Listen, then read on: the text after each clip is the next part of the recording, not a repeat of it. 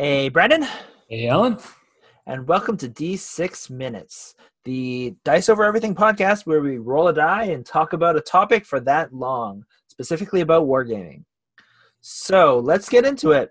This is a, a new year. Got a lot of new topics that we want to talk about or new things on our minds. Um, so, what is your first question?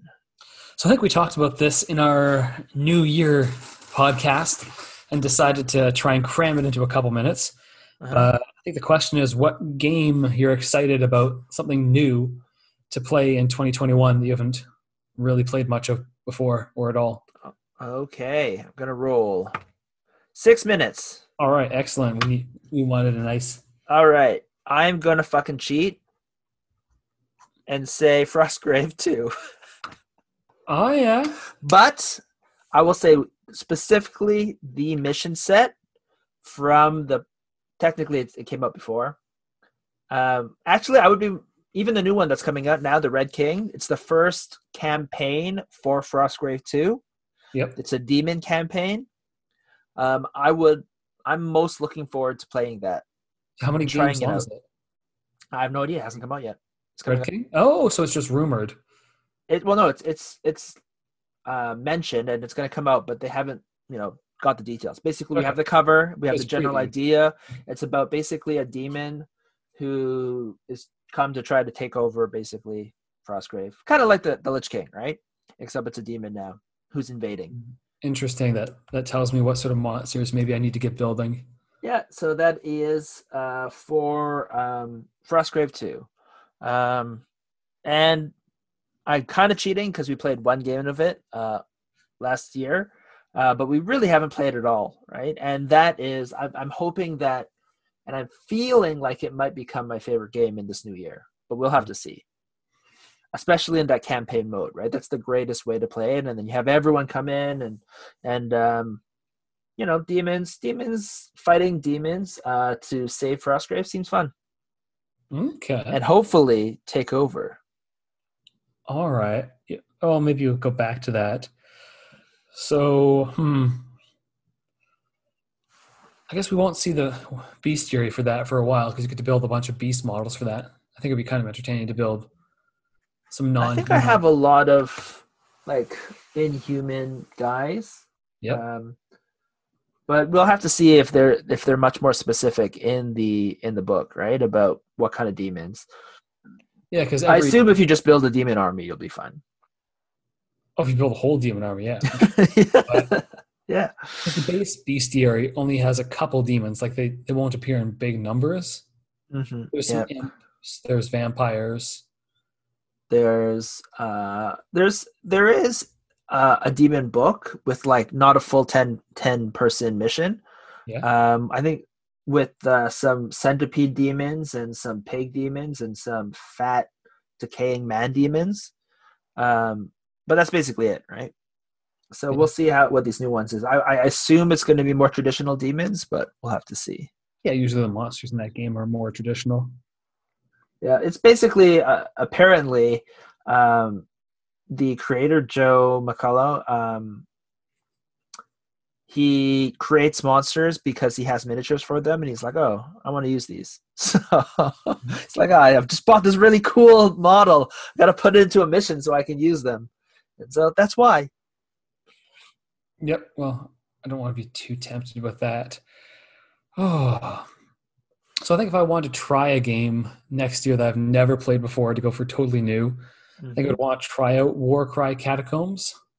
Okay. GW managed to get a good skirmish game because every single other one of their small games that I've given a quick try has been like, eh, no thanks. Yeah. I know you were thinking like Necromunda would be neat, but just from reading the Yeah. rules look at the miniatures, You, I you, don't- you. Oh, you found the rules? Send them to me.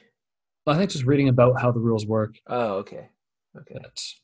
I'm not. I'm not encouraging um what do you call it pirating, but Mhm. I'm not not encouraging pirating.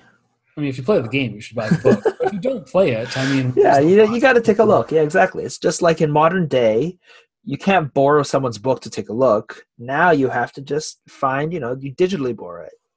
Yeah, like Frostgrave, you bought two copies of the rules. Oh, I bought good. so many copies of that game. Yeah. Yep.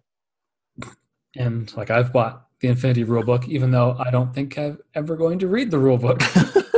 yeah, because there's a wiki and everything. Yeah, yep. yeah. So, um, yeah. Uh, so, Warcry Catacombs. This is like it's not exactly new, new. It's it's like you could say it's almost like an expansion to the original Warcry. So the original Warcry was a bunch of demon cults, and Catacombs now is is spreading out and trying to make War War Warcry more about all the different races and factions in the catacombs.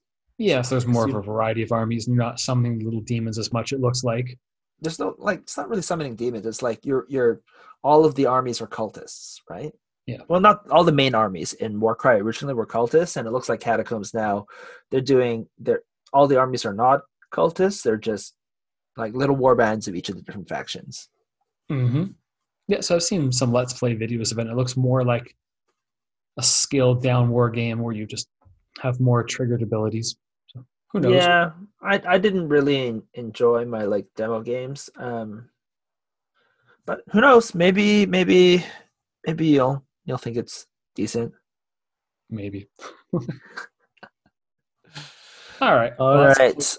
Six minutes on that thing. Not quite. Nope. Not quite, man. You got oh. one more minute. Tell me more about Warcry. Why why Warcry? I think I think we go harken back to my love of the skull aesthetic. It's like, ooh, could have could play with this the demons covered in skulls. Okay. I think the aesthetic of it slightly appeals to me more than things like Kill Team. Uh-huh. That. So there's probably okay. that part of it.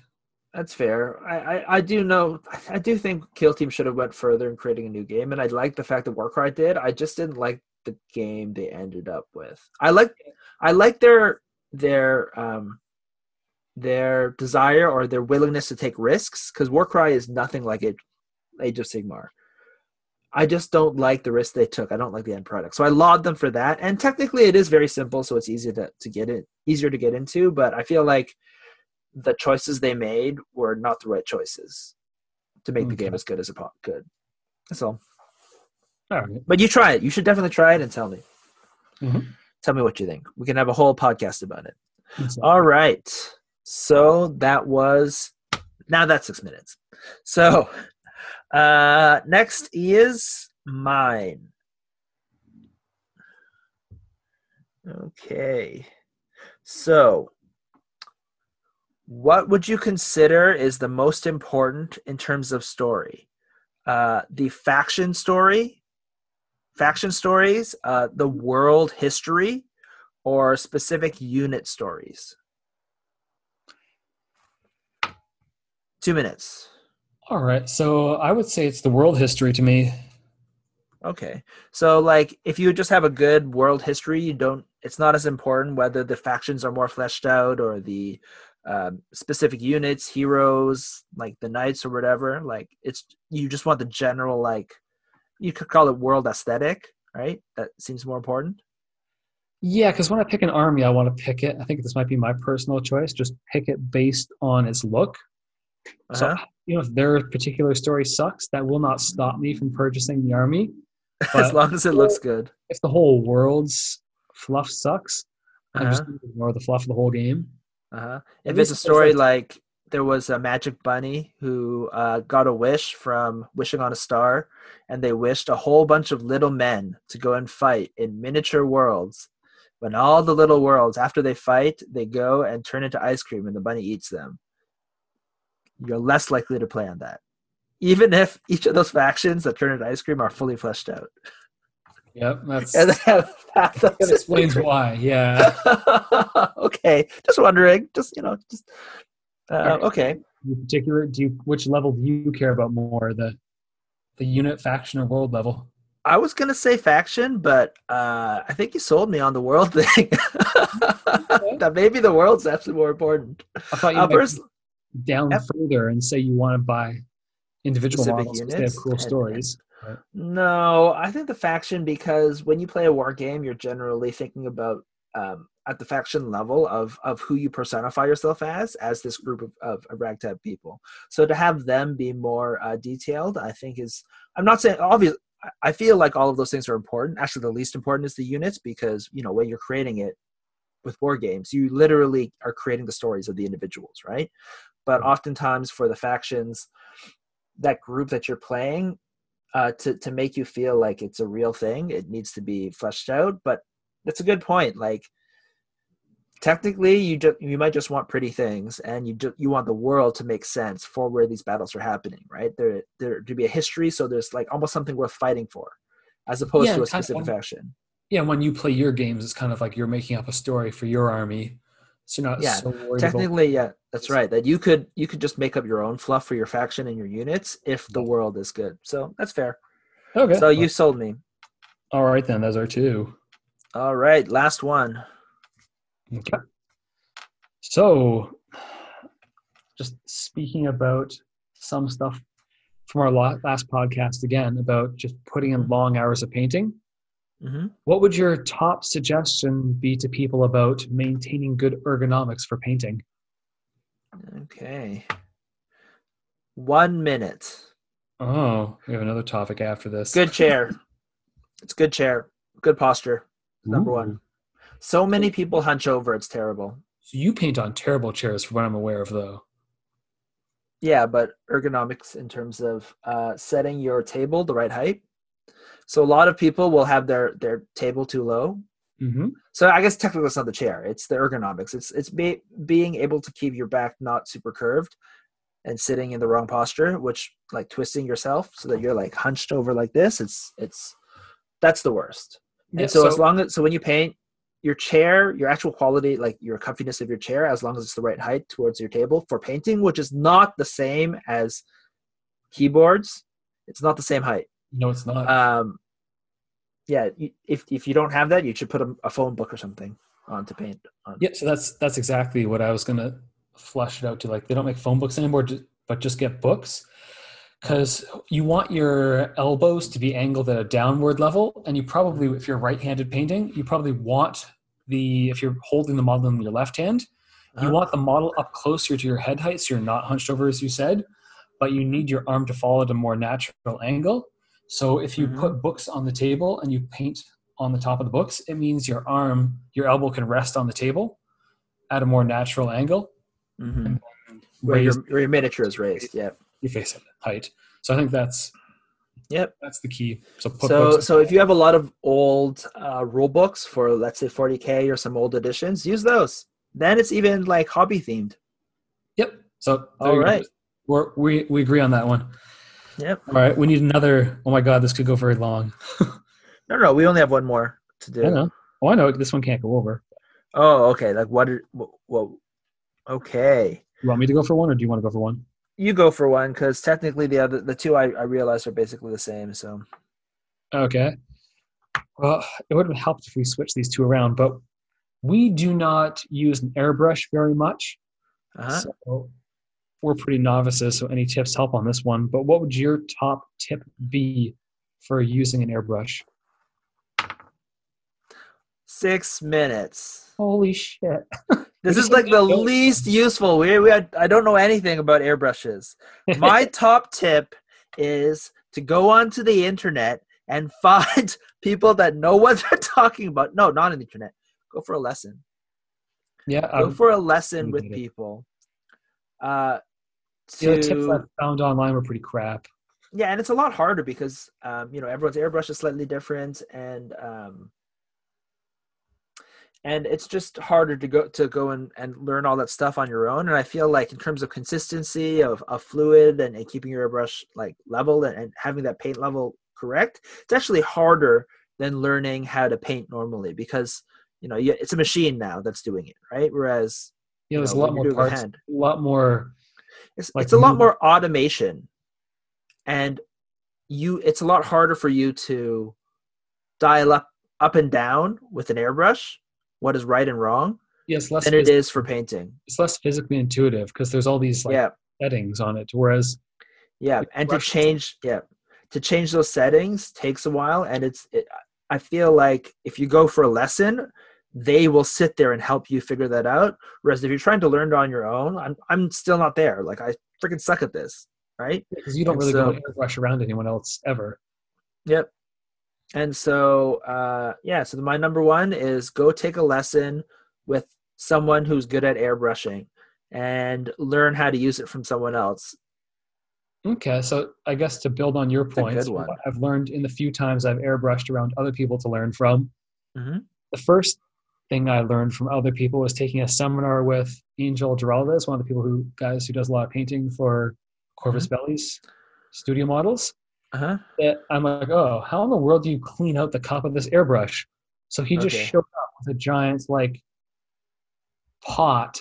Well, it wasn't the pot, but he probably just has this giant pot when he normally Uh-huh. paints. He's using a water jug because that's all the convention center had. Mhm. Just to clean out the cup of the airbrush between switching paints, he would just take the entire airbrush, and dunk it under water, and shake it around, and then pull it out. And that would rinse out a lot of the gunk that would be in the cup. Because just turning it Mm. upside down will only get so much paint out of it. Yeah, The whole airbrush underwater into water. to get the paint out of the cup.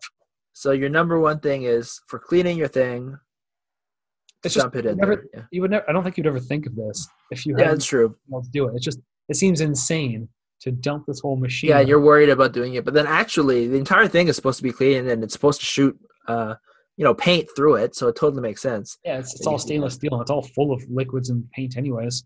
Mhm. What's the big deal about putting the outside of it underwater? Okay, that's a pretty That good tip. Learned in person for cleaning it out and doing that Uh-huh. effectively. The other in person thing was make sure you use actual airbrush paints because a lot of people will say, "Oh, yeah, this paint can totally be airbrushed," and the paint might actually be crap for going through the airbrush. Like you can technically do it, but you would never want to because it's such a big pain. Yeah, because like just how I don't know that much about how the pigments have to be more finely ground about the type of binder that goes into it or Mhm. about the other additives. But Mhm. airbrushing with real airbrush paints is much better than not airbrush paints.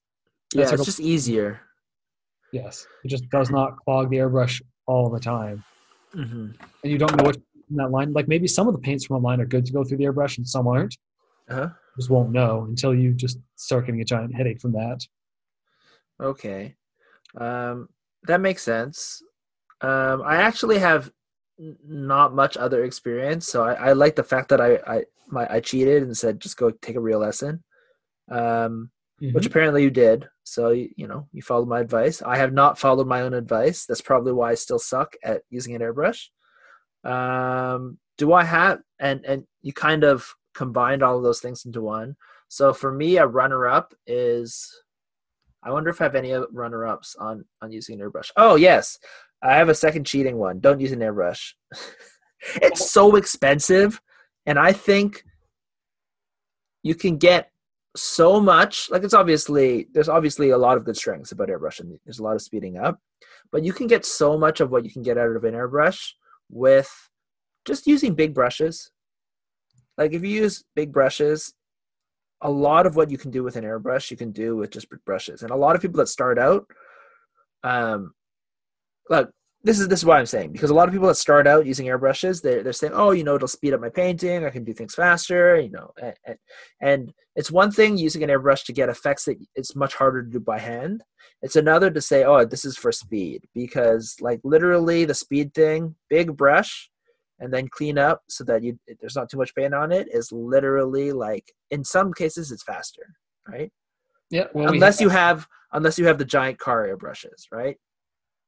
Uh-huh. but at a certain level like it, it can be definitely faster right? Uh, and if you're going to get like different sizes of airbrush that you can do the fine work when you're doing it like spraying that kind of stuff plus the bigger ones to do it like you're spending thousand dollars or more to be able to get all those airbrushes to do it. And so if you're thinking like is this actually worth it? No, just get just get a cheap like giant brush. It does so much of what you're doing. And you don't have to worry about your your your your lung health and your uh, I don't know, all your entire fan setup, and you can do it inside. Like, there's so many benefits of just using the big brush. That's a cheating que- answer. Second cheating answer I've got for this this thing.